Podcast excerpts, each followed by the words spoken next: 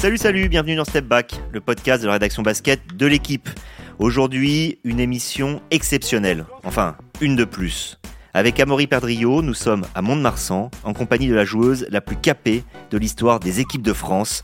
J'ai nommé Céline Dumerc. Si nous sommes là chez vous, Céline, c'est parce que votre club, Basketland, vient de révéler que vous alliez prendre votre retraite en fin de saison à presque 41 ans. Vous allez nous expliquer les raisons de votre choix. On va aussi parler un peu de l'avenir, vous qui êtes manageuse des Bleus. Et puis, on va beaucoup aborder le passé, histoire de revivre votre illustre carrière. Céline Dumerc, vous avez remporté six médailles avec les Bleus. Vous avez notamment été championne d'Europe et vice-championne olympique à Londres. Tout le monde s'en souvient. Vous avez été de nombreuses fois championne de France. Vous avez remporté la Coupe de France et plein d'autres trophées en étant pendant longtemps la joueuse emblématique de Bourges. Et puis, il y a tout le reste, le charisme, la volonté, l'honnêteté, tout ce qui vous caractérise et dont nous allons parler ensemble. Allez, début du game. Céline Dumerc, prendre votre retraite, c'est une décision que vous avez reportée plusieurs fois. Est-ce que vous pouvez nous expliquer euh, un peu le cheminement qui vous a amené à prendre cette décision euh, aujourd'hui? Pourquoi vous sentez que cette fois, c'est la bonne année? Ouais, je pense que ben, cheminement, c'est un bon terme parce que voilà, comme je l'avais euh, annoncé plusieurs fois, j'avais décidé d'arrêter et puis j'ai changé d'avis, je continue une deuxième année où bon, ben, vu que j'avais décidé d'arrêter l'année d'avant, là j'ai continué une année, mais bon, c'est je vais arrêter. En fait, non, toujours pas. donc ça a été un vrai vrai cheminement. Et, et c'est vrai que ce début de, de saison-là, euh, de par euh, euh, comment je me sentais sur le terrain? Parce que ce que j'ai toujours dit, c'est que je, pourquoi je continuais? Je continuais parce que j'en avais envie, parce que je prenais du plaisir, parce que je me sentais euh, bien dans mon corps et dans ma tête. Sauf que depuis le début de, de l'année, euh, ça a été difficile. C'est au niveau au niveau physique que je ressens plus de choses, j'ai plus de douleurs quand je me lève le matin, tout ça. Donc jusqu'au mois de ouais jusqu'au mois de janvier, mon corps me rappelait tous les matins Limite, je me disais, euh, enfin, il me disait, bah, pourquoi t'as voulu continuer? Je vais te faire payer le prix, tu vois. Donc, euh, du coup, c'était un peu, euh, j'étais un petit peu dans la difficulté physique, et du coup, bah, quand physiquement t'es pas très bien, bah, mentalement c'est dur. la saison en plus avec Basketland était compliquée, avec des hauts, des bas, avec des résultats qui étaient pas pas à la hauteur de nos espérances. Donc, du coup dans ma tête, le cheminement s'est fait tout seul en se disant bon ben voilà, c'était peut-être l'année de trop, mais l'année de trop qu'il me fallait. Hein. Quoi qu'il arrive, euh, on savait. on dit souvent c'est l'année de trop. Attention à pas faire l'année de trop. Je l'ai entendu à peu près 30 fois celle-là.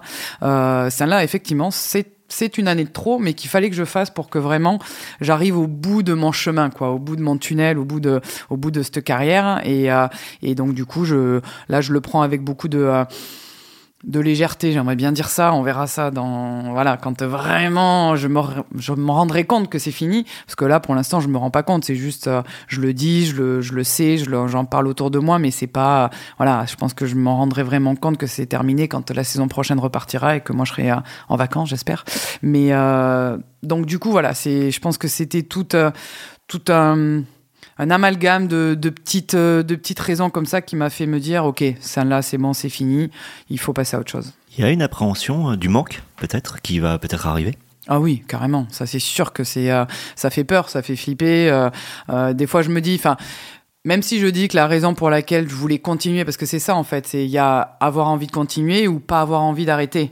et les gens te disent souvent ça, quoi. Hein, ou tu peux entendre, oui, c'est parce que t'as pas envie d'arrêter. C'est pas que ça, oui, bien sûr, j'ai pas envie d'arrêter euh, parce que j'ai peur de ce qui va se passer, parce que ça va me manquer, parce que je sais que le, ma nouvelle vie sera pas aussi euh, euh, enrichissante, je sais pas, mais en tout cas remplie d'émotions et de tout ce que j'ai pu vivre sur un terrain, ça je le sais. Donc du coup, c'est, j'ai pas envie de me, de me priver de ça, mais en même temps, voilà, c'est non, j'arrive au bout, je sais que j'avais envie de jouer au basket en étant à mon meilleur niveau. Et là, je peux plus donner autant que ce que je voudrais. Donc, euh, il est temps de passer à autre chose. Il reste du plaisir, malgré tout, avec un corps qui répond un peu moins. Alors oui, à partir du moment où le corps ne te fait plus mal, euh, oui là je reprends un petit peu du plaisir, euh, mais de temps en temps, c'est beaucoup moins, c'est beaucoup moins fréquent, c'est pas tous les jours, c'est, mais, mais heureusement qu'il y en a encore, il y en a encore un petit peu, donc voilà, j'espère que il va en rester encore un petit peu, mais mais quand euh, quand je suis pas bien sur euh, dans ma tête ou quoi, ça se ressent direct sur le terrain. Donc euh, après, à un moment donné, voilà, il faut, faut savoir passer à autre chose. Il y a aussi, est-ce qu'il y a aussi ce plaisir à, enfin, je sais pas, pas le plaisir, mais il y a une saison un peu galère avec Basketland, mais finalement de, de voir cette saison mieux se terminer que comme elle a commencé, ça rend la, décision plus facile. Oui, ah, ça c'est certain que si par exemple on était encore dans le euh, dans le dur et on était plutôt dans le, le bas bas du tableau sans pouvoir jouer ses playoffs, euh, ça serait euh, ça serait un ça ferait mal au cœur en fait. Euh, donc du coup là, je sais que en, en se qualifiant pour ces playoffs, euh, on se dit qu'on a sauvé un petit peu cette saison qui était pas qui était pas jolie jolie. Euh, il y a trois semaines de ça, on était peut-être qualifié pour les playdowns. Euh, là, on a réussi à se qualifier pour les playoffs. Euh, donc du coup, euh, le job est, est, fait. Donc on peut finir sur sur quelque chose qui voilà, on on verra. C'est la saison qui s'est passée était pas était pas belle, mais peut-être qu'on peut on peut faire encore quelque chose sur, euh, sur des playoffs, sur un match, deux matchs, c'est, euh, tout est encore jouable, mais euh, ça ça m'enlève un poids quand t'as pas joué le, le play-down pour sauver cette, cette, ce club qui me tient, qui me tient à cœur. Encore sur cette décision, est-ce que la décision donc est définitive? J'aime pas beaucoup cette question parce que moi j'adore changer d'avis, hein, donc je suis très paradoxal. Mais non, non, c'est définitif. Euh, faut pas me la poser 30 fois la question, hein, voilà. Mais euh, non, c'est j'arrête, c'est fini, c'est euh, je passe à autre chose. Il n'est pas question d'être pris en otage par euh, François Mitterrand. Euh. Non, non, non, une fois, pas deux. voilà. Après, on dit jamais 203. J'ai déjà changé d'avis deux fois, mais non, non, je sais que là j'en rigole et mais je le sens en fait. C'est c'est comme ça. Les, les, les, fois précédentes, je sais que ma première année, quand je décide d'arrêter, euh, c'est pas moi qui ai envie d'arrêter en fait. C'est tout l'environnement qui a envie que j'arrête, mais de manière pas brutale, pas frontale. C'est euh, sauf que tout le monde te dit bon quand c'est que t'arrêtes, quand c'est que t'arrêtes, quand c'est que t'arrêtes. Donc du coup tu te dis bah ouais, il faudrait peut-être que j'arrête. Donc tu, euh, on t'oblige à arrêter entre guillemets parce que parce qu'on te rappelle l'âge que t'as, parce que euh, tout ça. mais au final j'avais pas vraiment envie d'arrêter. Après oui, mes qualités, mes, mes performances sont moins importantes qu'il y a dix ans, mais mais sincèrement je pense que j'avais encore des choses à apporter à ce club de, de basketland. Donc j'étais voilà. Donc c'est pour ça que j'ai moins hésité à, à, changer d'avis. L'année dernière pareil. L'année dernière c'est plus aussi euh, voilà, c'est drôle le changement parce que parce que euh, le retour de, de, Bercy forcément avec le Mitterrand qui te voilà qui te prend un petit peu en otage avec la présidente qui te pose la question comme ça. Et bon euh, un lendemain de bringue avec une coupe bon tu, tu, tu dis n'importe quoi. Mais non je au fond de moi j'avais encore envie parce que tu as t'avais vécu une belle saison encore et euh, donc euh, et puis en plus je revenais de, ma blessure, j'avais pas j'étais pas revenu complètement donc j'avais envie de me donner l'opportunité de revenir pleinement pour voir qu'est-ce qu'il en était donc euh, c'est ce que j'ai fait. Ça a été long mais au moins je peux finir avec voilà, avec comment, je sais pas mais en tout cas avec ma décision prise dans ma tête en tout cas. C'est une décision absolument solitaire ou c'est ce genre de décision qui se prend avec euh, les proches, avec d'anciens coéquipiers qui sont passés par là?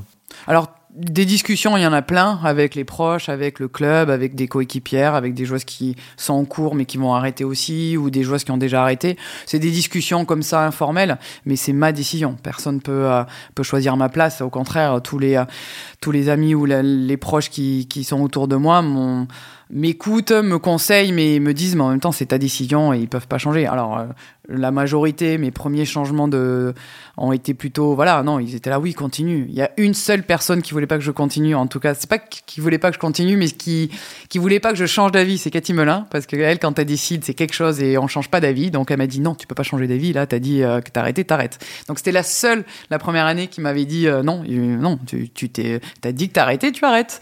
Donc j'étais un petit peu à l'encontre de ses conseils. Mais sinon, après, c'est les gens sont plutôt, euh, voilà, ils, me, ils me soutiennent dans, dans la décision que je prendrai, quoi. on a évidemment envie de parler euh, souvenir, on a envie de remuer 20 euh, ans de basket, hein, c'est quand même la, longueur de, votre carrière. Euh, mais euh, au préalable, parce que je sais que c'était un, un, cheval de bataille, l'envie de rendre le basket féminin visible. Est-ce qu'au bout de 20 ans, quand on arrête, on, on se dit que le basket féminin est plus visible aujourd'hui qu'il ne l'était? Ah oui, carrément. Non, ça c'est vrai que c'est un vrai. Euh, c'est un vrai plus dans ce que j'ai pu faire sur les terrains, euh, ce que j'ai pu moi personnellement remporter, les victoires, les, euh, les, les défaites aussi, les clubs dans lesquels je suis passé. Ça c'est euh, c'est très personnel, mais ce qui est chouette dans dans le dans le parcours euh, un petit peu que j'ai pu avoir, c'est de voir l'évolution du basket féminin. je commence même moi, quand je prends mon, exemple à moi, quand je commence, que j'ai 9 ans, 9, 10 ans, il y a un club à Tarbes en, en Ligue féminine, donc ça s'appelait pas la Ligue féminine, mais en première division. Bon, ben à 9-10 ans, j'en ai aucune, euh, ai aucune idée. Je ne sais pas. Je, euh, pourtant, j'habite à 3 km du, du, quai euh, du de la Dour, donc il y a peu de visibilité. là aujourd'hui, je pense que toutes les, toutes les gamines de 10-11 ans ont déjà vu un match à la télé, ont suivi les équipes de France. Alors, ça reste quand même très estampillé équipe de France, mais quand même quoi. Aujourd'hui, maintenant avec Internet, tous les matchs sur YouTube, avec la Ligue féminine, enfin, il y a beaucoup plus de visibilité. Donc, il y a, y a un vrai, un vrai essor par rapport à, tout ça. Euh, et, je trouve ça chouette parce qu'au moins ça donne voilà, ça donne envie peut-être plus à des, à des, jeunes, euh, des jeunes filles de se mettre au basket, avoir des, des références, des icônes, avoir envie. Euh, moi, je le vois encore. Hein, y a, quand tu vois les, gamines qui ont des étoiles dans les yeux, qui te regardent comme ça, c'est, ça rajoute de la valeur à ce que moi j'ai pu faire 30 minutes avant sur le terrain. Quoi. Je trouve que c'est un joli clin d'œil. Ça veut dire qu'au-delà de votre humilité qu'on connaît, vous acceptez l'idée que vous êtes peut-être pour quelque chose dans le fait que le basket féminin soit plus important à la fin de votre carrière qu'au début oui, alors euh, j'ai fait partie de ce moment-là du basket euh, féminin. Effectivement, j'ai fait partie de cette période où euh, ça a éclos. Peut-être plus que ça, vous l'avez incarné aussi. Aussi, c'est vrai. Mais ça, c'est c'est pas moi qui l'ai choisi. Euh, ça a été c'est parce que c'est plus facile aussi. Souvent, c'est ce qui se passe après euh, ce qui se passait après les Jeux de Londres. On m'a on, on, a mis les projecteurs sur moi et sans vouloir être le voilà l'image ou le porte-parole du basket féminin, euh, j'ai bien pris conscience que ben, c'était beaucoup plus facile pour le public de s'identifier à quelqu'un. Euh, donc j'ai pris ce rôle-là, euh, mais de manière très légère, parce qu'en fait, moi, ce, que, ce qui m'importait, c'est de continuer à être sur les terrains, à performer, à gagner des matchs, à gagner avec mon club, et, sans me rendre compte. Donc, effectivement, comme on disait, euh, les médias, c'est euh, c'est quelque chose qui euh, qui permet d'avoir de, de, la visibilité sur euh, sur les sports et sur le basket féminin notamment. Maintenant, c'est pas eux. Enfin, on joue pas pour eux, on joue pas pour faire. Euh, donc du coup, moi, j'étais, euh, je suis resté quand même à ma place, tout en ayant conscience effectivement que qu'il y avait beaucoup d'attentes par rapport et que j'étais un peu plus mise en lumière, quoi. Donc ça, c'est plus pour mes proches que c'est la fierté de se dire que voilà, on se souviendra de moi par rapport à tout ça. Et, euh, mais euh, mais j'ai eu de la chance aussi de d'être dans cette période du basket féminin où, euh, voilà, avec la médiatisation, avec Internet, avec avec toute cette visibilité qui se mettait en place tout doucement, bon, ben on a pu voir des matchs de basket et et donc la plupart du temps j'en faisais partie, j'étais sur les terrains, donc c'était cool. Il y a 2012 qui est arrivé sur la table là, donc on, rappelle hein, les JO de Londres, la médaille d'argent, vos performances individuelles euh, assez euh, fantastiques, hein, j'allais dire remarquables, mais c'est bien trop peu. Euh, on, imagine, vu de l'extérieur, que ce serait le moment le plus marquant de votre carrière, mais le mieux c'est quand même de vous poser la question, c'est quoi le, ou peut-être les moments, à vous de choisir, les plus marquants? Non, mais ça reste les jeux, forcément ça reste les jeux, parce que limite c'est un peu le il y a avant les jeux et puis après les jeux quoi. Et, et même pour moi très personnellement c'est à dire que euh, je pars à Ekaterinbourg en 2009 euh, je fais deux saisons en Russie euh, et quand je reviens de Russie je me dis bon voilà c'est 2011 j'ai euh, j'ai 29 ans euh, je voilà je suis sur la pente descendante de ma carrière quoi. 30 ans c'est euh, plus ou moins voilà tout doucement je 2009 on avait eu le titre de championne d'Europe avec l'équipe de France. Ça a mis du temps à descendre quand même hein. C'est ça la beauté du truc en fait. C'est ça le ce qui a été fou, c'est qu'au final je m'imaginais en haut de la colline là et, et que j'allais redescendre et puis boum 2012. Donc euh, un petit peu le, pic du midi pour faire une petite dédicace aux Pyrénées. Mais mais voilà, ça a été euh, ça a relancé un petit peu et j'ai gagné 10 ans. J'ai vraiment gagné 10 ans et, euh, et au moment où je vis Londres, je me rends pas compte que derrière je je vais pouvoir jouer pendant 10 ans encore avec avec autant de, de plaisir et de bonheur et remporter des titres, en perdre, avoir des émotions comme j'ai pu les vivre. C'est vrai que Londres ça a été un ça a été un plus dans alors dans l'instant présent de Londres mais dans tout ce qui derrière m'a amené quoi. Je pense que sans Londres je j'aurais arrêté déjà il y a quelques temps. Parce que c'est inattendu? Parce que c'est inattendu, ouais, carrément. Euh, je pense que euh, on va pas se mentir, hein, quand on va quand on va au jeu de, de Londres, on se qualifie euh, même pas un mois avant. Euh, on sait absolument pas euh, qu'est-ce qu'on va y faire à ces Jeux Olympiques, à part le coach Pierre Vincent qui lui avait, avait envie d'y aller pour gagner. Nous, on voulait juste profiter de, de, cette compétition. Et puis match après match, on a fait, euh, on a fait des choses folles et, euh, et ça nous ça nous a amené en finale des Jeux Olympiques avec personnellement des performances dont jamais j'en aurais imaginé pouvoir faire encore plus sur la scène internationale. Et, derrière, c'est vrai que l'engouement que l'équipe féminine de basket a, a, a, suscité, ça a été, euh, voilà, ça a été, ça a perduré parce que l'année suivante, on était en championnat d'Europe en France. Donc, euh, il y a eu un vrai, euh, un vrai moment fort pour le, pour le basket féminin à ce moment-là. Et, et voilà, aujourd'hui encore, les gens me parlent de 2012 dix ans plus tard, les gens se rappellent et me disent Ah, tu m'as fait vibrer sur mon canapé. Enfin, il y a eu vraiment un truc qui, qui s'est passé à ce moment-là. Quoi. Et 2009 2009, on rappelle, hein, c'est les braqueuses, euh, les championnes d'Europe. Pareil, 2009, c'était. Euh, inattendu. Donc on reprend l'équipe de France euh, avec un nouveau staff, avec euh, on repart un petit peu de zéro. Euh, L'ère Alain Jardel euh, est terminée. On repart avec Pierre Vincent qui, qui reconstruit son équipe l'an 2008 en se passant de certaines cadres des années précédentes. Et donc on fait des qualifs en 2008 et 2009 on commence, mais on n'a aucune idée du niveau qui est le nôtre dans une compétition comme celle-ci.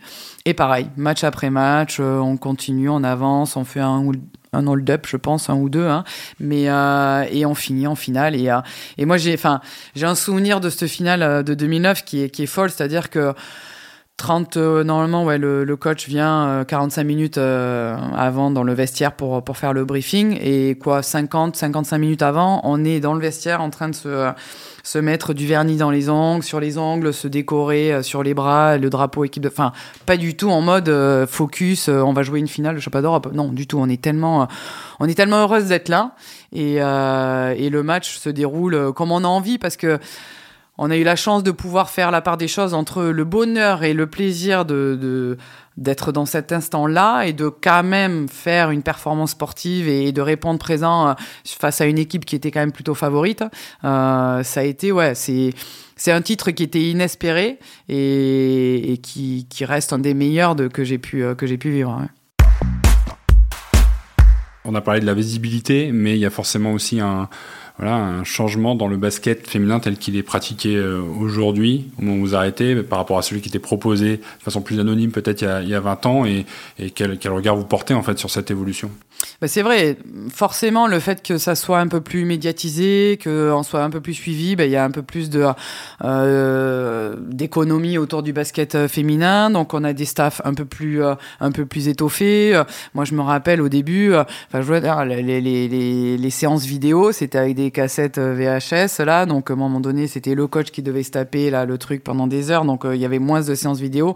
Là aujourd'hui on peut tout découper, c'est beaucoup plus beaucoup plus individualisé aussi. A affaire à des voilà des préparateurs physiques, des, des, des coachs mentaux, des coachs individuels. Donc on est plus dans un développement aussi individuel qui permet à la joueuse individuellement de se développer. Donc je trouve qu'aujourd'hui les joueuses individuellement sont meilleures en plus de voilà, en plus de talent, en plus de, facilité à jouer au basket. Euh, donc du coup, ça a élevé un petit peu le niveau. On, physiquement, il y a aussi euh, voilà beaucoup plus d'athlètes aujourd'hui euh, sur à tous les postes. Donc du coup, après quel est le basket le meilleur Ça, je déteste. Euh, voilà, c'est pas pareil. On n'est pas avec les mêmes joueuses, mais ce qui est sûr, c'est que le fait de pouvoir euh, euh s'appuyer sur ben, plus d'entraînement, c'est plus professionnel. Donc, du coup, c'est plus facile quand tu peux t'entraîner deux fois par jour dans de, bonnes conditions avec de la récupération qui est, adaptée aussi. Mais forcément, tu progresses. Et je trouve que aujourd'hui, quand je prends l'exemple de de l'équipe de 2009 ou même de 2012, on, on a il y a encore des joueuses qui y sont, donc euh, elles sont talentueuses, mais on avait moins de talent individuel.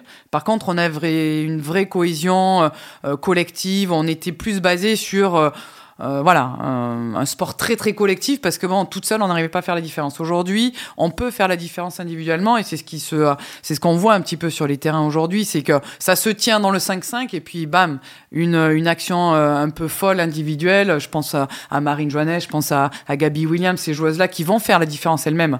Euh, par contre, le reste du temps, voilà, en 5-5, euh, peut-être qu'on a perdu en qualité de jeu collectif euh, parce que justement maintenant, on va se, on va se se reposer, mais en tout cas, on va peut-être attendre plus de l'exploit individuel. Donc, c'est peut-être ça le, retour, un petit peu le revers de la médaille. Et si je, j'embraye en fait sur cette thématique, mais d'un point de vue personnel maintenant, il y avait quelque chose peut-être de, d'assez euh, euh, symbolique de voir une meneuse de jeu d'un 69 euh, éclore en, pleine période où finalement le jeu revenait aux intérieurs. je pense notamment à l'équipe de France qui souvent était portée par ses intérieurs, mais finalement faire une carrière en étant un gabarit atypique dans un basket qu'on voulait plus collectif qu'individuel et arriver à se démarquer comme ça, j'imagine, je, je, sais pas si le mot c'est, fierté, mais il y a, un accomplissement à travers ça. Ouais, après je pense qu'aussi, j'étais encore une fois, j'ai eu de la chance parce que j'étais au bon moment, c'est-à-dire que moi je suis plus une joueuse collective. J'adore, alors même si depuis quelques temps je suis plus meneuse de jeu, mais c'est mon ADN quoi. Je suis meneuse de jeu, j'aime voilà, organiser mon équipe et, la majorité de mon temps a été euh, d'organiser, de mettre en place, de d'essayer de réfléchir pour toute l'équipe, pour essayer d'avoir la meilleure combinaison euh, possible à chaque action, à chaque défense. Et, et je pense que c'est comme ça que j'ai eu une carrière. Et après, les prises de responsabilité en deuxième, voilà, quand le ballon me revient, ça c'est euh, ça je l'ai travaillé. Puis c'est la confiance que j'ai pu avoir aussi de, de mes entraîneurs, de mes coéquipières. Mais mais je pense qu'aujourd'hui, sur des qualités individuelles, j'aurais peut-être pas eu la même euh, la même carrière. Vous avez commencé votre carrière euh, professionnelle à Tarbes, vous la terminez à Basketland, il y a 100 km entre les deux. Pas beaucoup. Euh, ça dit quelque chose de vous, ça? C'est possible. Ouais, c'est, c'est, pas anodin parce que ça reste. Voilà, je au moment où je décide de revenir à, à Basketland, il y a, y a, plusieurs facteurs qui font que j'ai envie de, de, revenir dans le, dans le sud-ouest. Et euh, Tarbes, à ce moment-là, est en Ligue 2. Et, euh, et ça me, oui, ça me traverse l'esprit de revenir sur Tarbes pour, euh, voilà, comme on dit, pour euh, boucler la boucle. Là. Mais, euh, mais au final, bon, au moment où, où je dois prendre une décision, Tarbes n'est pas sûr d'être en Ligue féminine l'année suivante. Et j'avais encore envie de, de jouer au plus haut niveau, une Coupe d'Europe aussi. Donc Basketland avait tous ces atouts-là. Et ils m'ont bien, ils m'ont bien charmé et je savais que de manière à Basketland, j'allais y vivre des belles, des belles émotions comme j'avais envie de vivre pour une, notamment une fin de carrière. L'envie de vivre à la maison quelque part. Exactement, ouais, dans le sud-ouest, dans, voilà, dans un esprit très, euh, très famille aussi, mais tout en étant compétitif. Et euh, je sais que Basketland, pour le coup, euh, quand je venais en tant qu'adversaire, euh, j'aimais l'atmosphère qu'il y avait, j'aimais l'ambiance qu'il y avait dans ce club. Et tout en connaissant certaines personnes un petit peu de loin ou de près, à l'image de Julie, qui était joueuse à l'époque. Mais c'est vrai que l'environnement, le club, les dirigeants, je les connaissais pas, mais les peu de contacts que j'avais eu avec eux, je, je sentais l'humilité, le la passion qu'ils avaient pour ce sport-là et, euh, l'envie de, faire avancer le, basket féminin. Et, encore aujourd'hui, au bout de voilà, c'est ma septième année, et je sens encore que ces gens-là sont motivés et qui portent ce club-là à, bras le corps. Et, euh, et, je suis, euh, je suis hyper fier d'avoir contribué à, ces dernières années passées avec eux parce que c'est ce qu'ils attendaient de moi aussi en venant. Ils étaient, ils étaient surpris déjà à la base que je, veuille bien venir chez eux, mais je sais qu'ils avaient des attentes par rapport à ma venue. je leur ai bien fait comprendre que c'était pas moi qui allais faire gagner les matchs toute seule. Je leur ai bien fait comprendre que je venais aussi pour jouer parce que quand ils m'ont recruté, ils ne, me parlaient que de reconversion. Donc je me suis dit, mais vous voulez que je joue quand même ou comment ça se passe? Et euh, donc c'était assez drôle. Et, je sais qu'ils avaient envie d'aller chercher des titres. Mais le parcours pour gagner, je sais qu'il est long, qu'il est compliqué. Et, euh, s'il y a vraiment une fierté que je peux avoir d'avoir rejoint ce club-là, c'est de d'avoir réussi à gagner avec eux, quoi, vraiment. Alors, entre les deux, entre, entre Tarbes et, Basketland, il y a quand même eu un autre grand club français, européen, c'est forcément c'est Bourges. Euh, Est-ce qu'on peut revenir sur l'arrivée à Bourges finalement comment comment est-ce que ça s'est passé quand, quand on doit transitionner de Tarbes à Bourges qu'on y va avec des ambitions mais c'est pas forcément si facile. Dans les couloirs du club là il y a les anciennes photos d'une très jeune Céline Dumer toute petite à côté des autres et qui arrive dans le grand monde. Est-ce que c'est ça? Est-ce que est-ce que Bourges c'est le grand monde? Ouais alors carrément. Alors c'est vrai que après mes trois premières années à Tarbes en, en ligue féminine c'est vrai que j'ai déjà eu la chance que euh, les coachs à Tarbes me mettent sur le terrain me fassent jouer et, et j'arrive à à avoir cette proposition de Bourges dans un moment où Bourges a voilà, fini un chapitre avec euh, Yannick Souvray, Cathy Melin, euh, Nemkova, enfin toutes les, euh, les, les grandes de l'époque. Et euh, ils arrivent à la fin d'un chapitre et ils vont écrire un nouveau chapitre. Et, et quand moi j'ai cette proposition de Bourges, ma première réaction c'est ah ben non, je suis absolument pas prête, j'ai 21 ans. Pour moi, Bourges c'est le club dans lequel tu allais quand tu étais vraiment confirmé, surtout à la Maine. allez, tu deviens vraiment une, une meneuse de jeu accomplie à 26, 27 ans. Et, et là, je m'étais dit non, c'est trop tôt. Puis Puis quand tu regardes un petit peu toutes les cartes sur la table, tu te dis, mais en fait, là, ils écrivent une nouvelle, une nouvelle page. Et est-ce que ça serait pas bien d'être euh, dès le début de ce chapitre, quoi? Et, et donc, du coup, c'est ce que j'ai fait. C'est ce qui m'a. Encore une fois, je pense que la carrière que j'ai eue, elle n'est pas faite que de chance, mais mine de rien, la chance en fait partie. Et j'ai eu la chance que ce, euh, ce chapitre-là commence comme ça, euh, avec Pierre Vincent, euh, qui, qui reprend la tête de, cette équipe, avec une, une jeune, voilà, une équipe assez jeune, et qui est reconstruit pour regagner. Alors, pareil, c'est difficile pour Bourges d'avoir toujours été au-dessus et de redescendre un petit peu pour remonter. En fait, ils ont pris le, le, le, cap comme ça. On a, on a regagné, je pense que on a gagné la Coupe de France au bout de la deuxième année et, et le titre au bout de la troisième année. Donc euh, ils étaient, on a rempli la mission un petit peu de ce qui, euh, de ce qui était écrit. Et, derrière, c'est sûr que c'est, euh, c'est le club qui m'a permis de, de devenir la joueuse internationale que je, que j'ai été, quoi, vraiment. J'aurais été une joueuse de ligue féminine, voilà, très bien, j'aurais pu avoir une carrière, mais Bourges m'a permis de, de vivre, voilà, non seulement mes premiers titres, mais en plus, euh, voilà, des, des au niveau international, de jouer dans, voilà, l'Euroleague chaque année, c'est, c'est vraiment, c'est le top du top, quoi.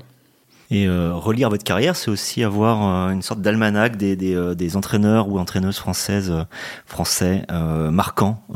Alain Jardel, Pierre Vincent, Valérie Garnier, Julie Barène aujourd'hui. J'imagine que pour une meneuse cérébrale comme vous, c'était important à chaque fois d'avoir une relation privilégiée avec l'entraîneur.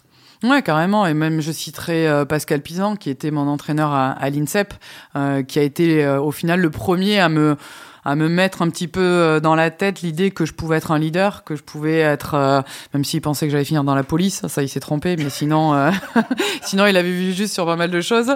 Il me voyait dans la police ou gendarme ou police, je sais plus exactement, mais je pas du tout. Et, et dans le côté un peu leader.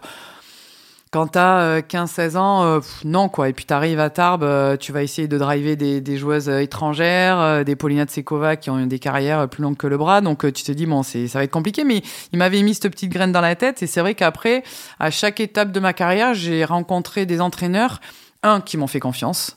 Euh, parce que ça c'est aussi important. Euh, tu sentais qu'ils avaient confiance en moi. Ils m'ont donné, euh, voilà, ils m'ont pas donné les clés de la maison. J'ai aussi essayé d'aller les, chercher, mais en tout cas, ils m'ont permis, ils m'ont donné l'opportunité de pouvoir leur montrer que j'étais capable de faire des choses.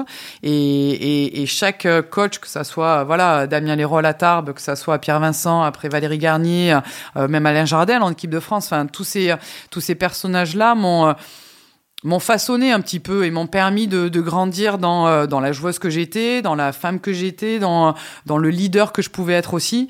Euh, ils m'ont tous apporté des choses différentes les uns des autres et, euh, rien que pour ça, je leur en, enfin, j'en suis très très reconnaissante. Vous avez cité Pascal Pisan, vous avez parlé de l'INSEP. On n'a pas parlé de l'INSEP. Je, je, voudrais qu'on qu vienne quand même deux secondes. C'est les, c'est les années de jeunesse. On sait que Tony Parker, que vous avez justement connu là-bas, parlait en disant que c'est des années absolument inoubliables. Moi, je, me disais, vous êtes une fille qui n'avait pas toujours eu confiance en vous, et là, vous êtes un peu avec les meilleurs sportifs français. Là, on se dit, je, je vaux quelque chose quand même quand on est à cet endroit-là. Ouais, mais je pense qu'à ce moment-là, quand t'as 15-16 ans, euh, tu penses pas à ça. Euh, t'es juste hyper contente de pouvoir t'entraîner deux fois par jour, d'être avec les copines, loin des parents, euh, faire bon, aller à l'école quand même. Hein, il fallait aller euh, quand même faire des études. Hein, c'est, euh, c'était quand même très très important. Et euh, mais t'es immergé quoi. Tu tu fais ce que t'aimes tout le temps, tous les jours. Euh, donc c'était un vrai. Euh, enfin, ça, ça, a été, euh, oui, je pense que c'est quand on en parle entre nous. Enfin, moi j'ai des groupes d'anciennes de, d'INSEP, quoi. C'est, ça reste un passage de notre vie qui, qui est incroyable. C'est, c'est là où tu tu grandis euh, puissance euh, puissance 1000 quoi et euh, et derrière bon ben tu fais du basket régulièrement intensément avec les meilleurs donc du coup là je pense que c'est à ce moment-là souvent on me pose la question à quel moment tu as voulu être professionnel? Sincèrement j'ai c'est pas que j'ai pas voulu être professionnel, c'est que j'ai laissé, je me suis laissé guider par le, cheminement de, des clubs dans lesquels j'étais, par la formation que j'ai eue avec l'INSEP, et puis boum, t'arrives à la fin de l'INSEP, tu passes ton bac, et puis euh, t'as une proposition de club pro, donc euh, c'est à ce moment-là que vraiment j'ai voulu être professionnel, mais c'est sûr que ces trois années INSEP pour moi ont été, euh, enfin voilà, c'était magique quoi. Tout ça mis bout à bout vient forger quand même un palmarès collectif très fourni. Voilà, en plus récemment, là, tout récemment, il y a cette histoire de, voilà, du, titre de, entre guillemets, meilleure marqueuse de l'histoire de la Ligue féminine. Il y a pas mal d'accolades individuelles. Est-ce qu'il y a, est-ce qu'il y a certaines distinctions personnelles qui font plus plaisir que d'autres? Euh, ça serait mentir que de dire j'en suis pas fier. Bien sûr que c'est c'est c'est un plus quoi, mais mais c'est pas moi qui en suis fier, c'est j'en suis fier pour mes pour mes proches en fait. Euh, je suis contente pour mes parents, pour euh, pour ma famille, pour mes amis, enfin où eux sans se rendre compte et ils se disent oh mais quand même. Euh, donc je suis contente pour eux en fait. Exactement la même réponse que Nando De Colo quand il devient meilleur marqueur des coupes d'Europe. Moi je m'en fiche, mais c'est pour mes proches. Ouais c'est ça, c'est eux ils sont contents. Enfin quand je vois mes parents, enfin ils sont là tous les week-ends quand je fais un match et que je vois dans les yeux de mon père que j'ai 40 balais qui me dit ouais, enfin c'est, enfin ça rajoute du bonheur à ce que j'ai fait. Moi je me suis éclaté sur le terrain ou quoi, et quand tu vois que tu fais plaisir à tes proches, je parle même pas du public hein, qu'on connaît pas et qu'on voit, mais de loin juste tes proches où tu les rends fiers parce que Enfin, pour revenir à mes parents, c'est euh, ils m'ont laissé partir à 14 ans. Euh, je suis fille unique. Enfin, sans eux, j'aurais pas eu, euh, j'aurais pas pu faire ce que j'ai fait. Donc, je leur, en dois beaucoup. Et, donc, du coup, ce genre de, distinction, c'est, ça fait plaisir. Et, c'est eux qui en sont plus fiers que moi, ce que j'ai pu. Voilà, moi, j'étais focus sur ce que je faisais sur le terrain pour remporter des matchs, pour essayer de d'être la meilleure version de moi-même. Après, voilà, c'est là par rapport au recours de points, ça me fait rire parce que je dis ça fait 30 ans que je joue, donc forcément à 5 points de moyenne je vais bien finir par être la meilleure marqueuse. Il y a une symbolique à, arrêter sa carrière en étant euh, là-haut dans certains listings, même si c'est pas c'est pas important pour l'ego, mais pour les gens qui suivent, finalement, on, voit euh, Céline Dumarc arrêter en étant voilà euh, meilleure marqueuse, meilleure passeuse, meilleure intercepteuse. On se dit ah, elle a duré. Non non non, c'est sûr, c'est sûr. Mais bon, j'aurais arrêté sans être la meilleure marqueuse, j'aurais été toujours aussi fier de ce que j'ai fait. Hein. Ça aurait pas changé.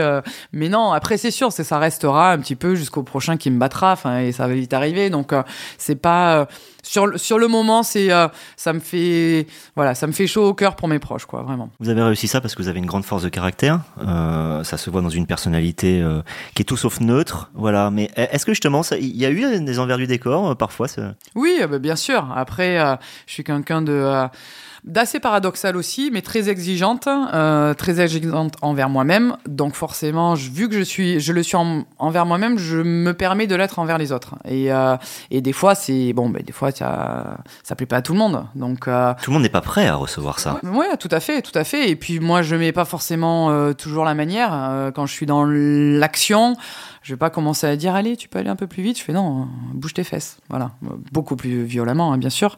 Mais euh, mais du coup, des fois, je me, je me suis heurté à des gens qui étaient pas dans la même dans la même mentalité que moi, jusqu'au moment où les gens, enfin, et moi, ce qui m'a sauvé entre guillemets de mon mauvais caractère ou de cette, cette envie toujours un peu euh, à être un peu dur, c'est que c'est toujours pour le bien de l'équipe. C'est pour le bien d'eux. Enfin, je veux dire, c'est pas personnel. Oui, là, c'est toi qui fais pas l'action, mais, mais c'est parce que derrière, ça va nous amener quelque chose. Et euh, c'est pas non plus un manque de confiance. C'est pas le, c'est pas pour euh, montrer du doigt quelqu'un ou quoi. C'est, juste pour le bien, pour euh, parce que je vais plus loin que moi et que toi. C'est, pour le bien de l'équipe, quoi. Donc du coup, je sais qu'il y a des fois, je me suis voilà, ça n'a pas été simple de d'aller dans, dans ce comportement-là, mais j'ai toujours été plus ou moins suivi parce que les gens ont compris ça, que c'était il n'y avait rien de personnel et que c'était toujours euh, au-delà de, du, personnel, justement. Est-ce que vous sentez euh, qu'aujourd'hui, dans les joueuses actuelles voilà, qui performent dans les jeunes, dans, la, relève, la deuxième, troisième relève qui va revenir en termes de génération, il y a des, joueuses qui, savent s'imprégner de ce genre de, façon de faire, de, savoir-être finalement euh, un, leader et qui vont prolonger peut-être l'héritage du maire, si on peut parler de l'héritage du maire? Bah, J'espère parce que je pense que c'était plutôt positif. Alors ça c'est très, euh, voilà, c'est très égoïste de ma part, mais je pense que ça... C'est positif ce, ce, genre de comportement parce que toujours euh, se brosser dans le sens du poil, ça va pas. Enfin, je veux dire, moi, je, il y a plein de fois et quand j'étais capitaine, moi, je suis pas là pour être aimé en fait. Je suis là pour gagner des matchs, pour faire avancer mon équipe et tout ça. Donc, il euh, faut savoir se dire les choses, être toujours un petit peu dans c'est bien s'encourager toujours un peu dans le faux semblant. Non, ça va pas faire avancer. Je pense qu'il faut être dur. Et si tu es dur, en, dur envers toi-même, tu peux l'être envers les autres parce que, parce que tu es le premier à te remettre en question. Et, et je pense que ça, euh, ça y est forcément. Parce qu'après, il y a l'envie de gagner, il y a voilà, la fierté, l'envie de, briller aussi individuellement qui, euh, qui nous anime tous. Donc, du coup, oui, ça, se perdure. Alors, ça sera peut-être pas retranscrit de la même manière euh, euh par, certains, certaines joueuses, mais je pense que ça, ça y est aujourd'hui encore et ça, il faut que ça y reste en tout cas. Dernier chapitre de l'exploration de votre carrière, il y a eu aussi des moments à l'étranger. Euh, vous avez joué notamment en Russie, vous avez joué en WNBA. Euh, Qu'est-ce que vous en avez gardé? Est-ce qu'il y a des moments qui ont été plus forts que d'autres? Est-ce que vous avez eu l'impression que parfois ce n'était pas le même monde, que ce monde peut-être ne vous correspondait pas, ou à l'inverse que vous auriez pu y rester? Bref, Ouais, ben c'est tout à fait ça. C'est vraiment deux mondes, notamment la Russie et, euh, et les États-Unis. C'est deux mondes qui euh, que j'avais envie d'explorer. Euh, partir à l'étranger, je pense que c'est c'est important aussi dans une carrière pour pour te sortir de ta zone de confort. Là, j'avais fait trois ans à Tarbes, j'avais fait six ans à Bourges, j'avais fait neuf ans de ma carrière. Bon, je pensais que j'allais en faire 10-12, donc forcément derrière quand j'en ai fait 22. Voilà. Donc du coup, je m'étais dit il faut quand même que je parte à l'étranger pour voir un petit peu ce que ça donne. Et c'était quelque chose, ouais. Donc j'avais déjà eu des propositions deux trois ans auparavant et je me sentais pas prête. J'étais pas encore arrivée au bout de ce que je voulais, notamment avec Bourges. Donc du coup, j'avais euh, j'avais refusé. Puis là, la proposition tombe et je me dis bon allez, c'est euh, c'est peut-être le moment quoi. J'ai euh, j'ai 27 ans, allez j'y vais quoi. Et et là, je me dis, je tombe dans une équipe où je suis entouré de de joueuses incroyables, hein, Pondexter, Parker, Nolan, des joueuses américaines. Euh, Anne Wouters, Bribrichka polonaise, enfin les meilleures joueuses européennes et mondiales, euh, voilà, qui, qui puissent exister à ce moment-là. Et, et, je me dis, enfin, j'y vais aussi parce que j'ai envie de gagner un titre d'Euroleague. Et, euh, et que euh, à cette époque-là, tout doucement, on se rendait compte qu'en France, ça, allait, euh, ça devenait compliqué. Donc je me dis, bon, ben là, je suis, je suis dans la meilleure équipe d'Europe.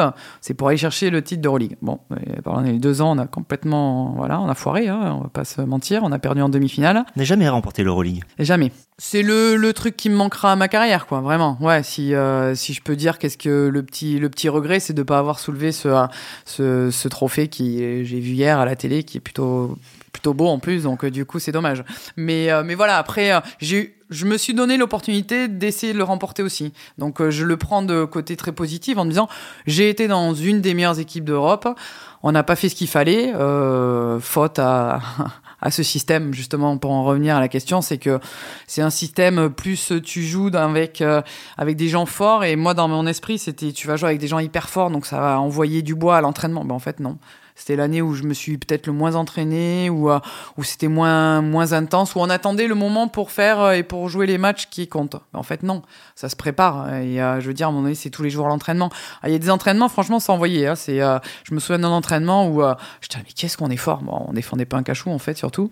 Et, et donc, du coup, voilà. Et c'est un peu la même chose aux États-Unis. C'est très Bon, c'est très individuel, euh, c'est très fort individuellement, athlétiquement, c'est euh, c'est quand même voilà à tous les postes, euh, c'est que des athlètes.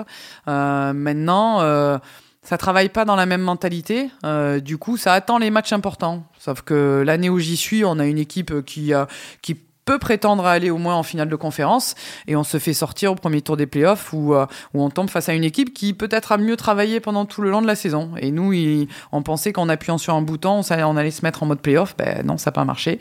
Donc euh, pareil. Mais c'était les deux expériences ont été hyper enrichissantes parce que justement, ça m'a ça m'a conforté notamment euh, dans l'idée que j'avais euh, du basket, c'est que un, c'est collectif, et deux, euh, bah, il faut se préparer quoi. Et tu peux gagner et perdre contre tout le monde. C'est pas parce que tu es sur le papier favori que que les gens en face vont te regarder et vont te laisser gagner.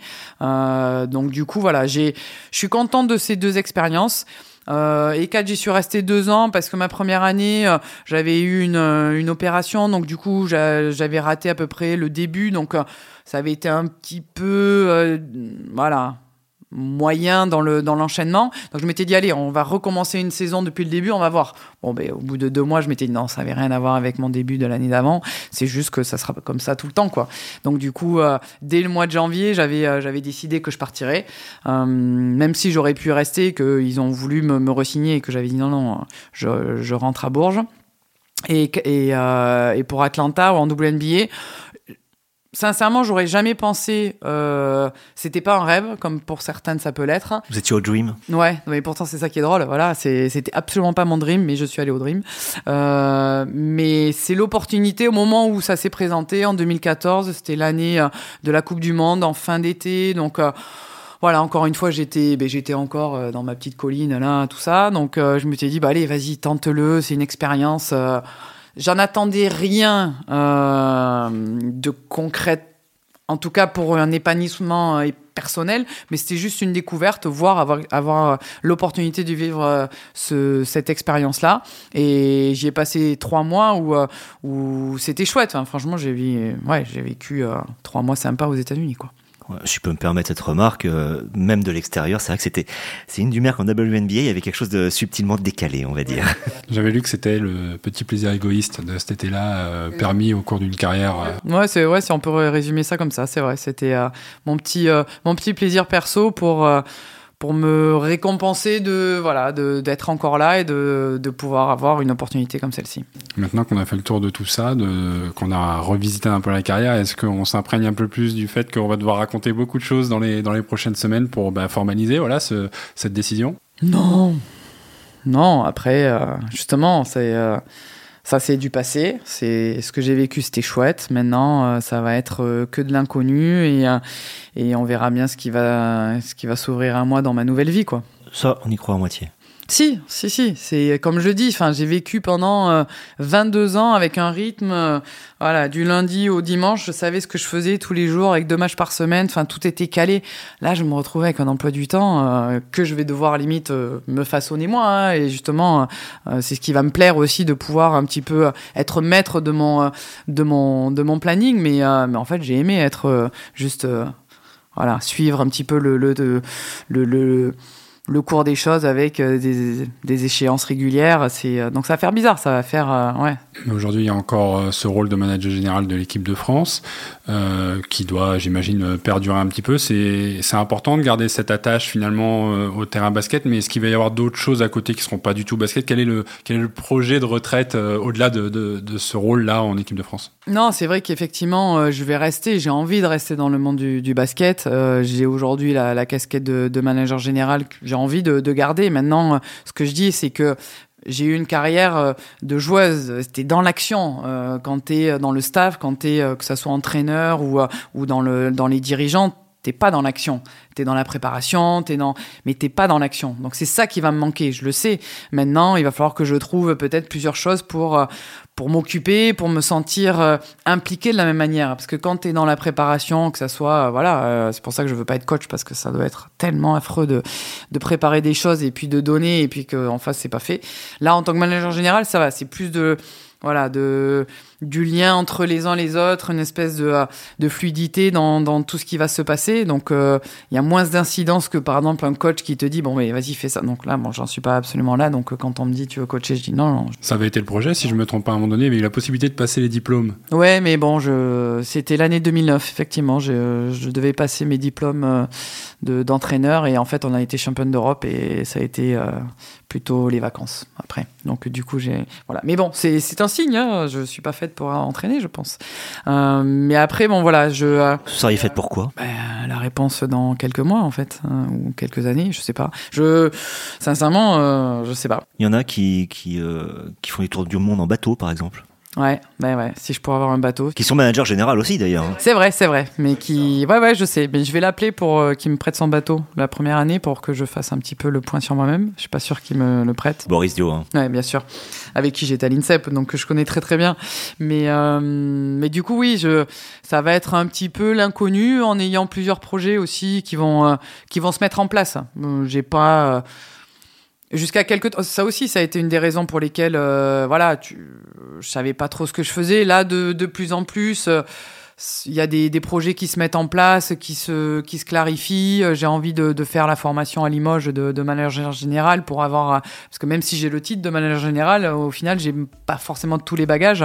Euh, donc du coup, j'ai envie de faire cette formation pour avoir vraiment les, les bases de, euh, de ce job-là. Euh, donc normalement, ça aurait dû être l'inverse, mais bon, ouais, on fait, on fait comme on peut. En fait, la retraite, c'est l'inverse de la carrière de basketteuse. On travaille pas, mais on a les titres. C'est pas mal, hein, c'est bien. Hein, ça Et si j'avais su, hein, j'aurais, j'aurais arrêté plus tôt, Merci beaucoup, c'est Merci infiniment d'avoir répondu à ces questions et j'espère que ça a plu aux gens de vous écouter et je pense qu'on vous entendra encore souvent.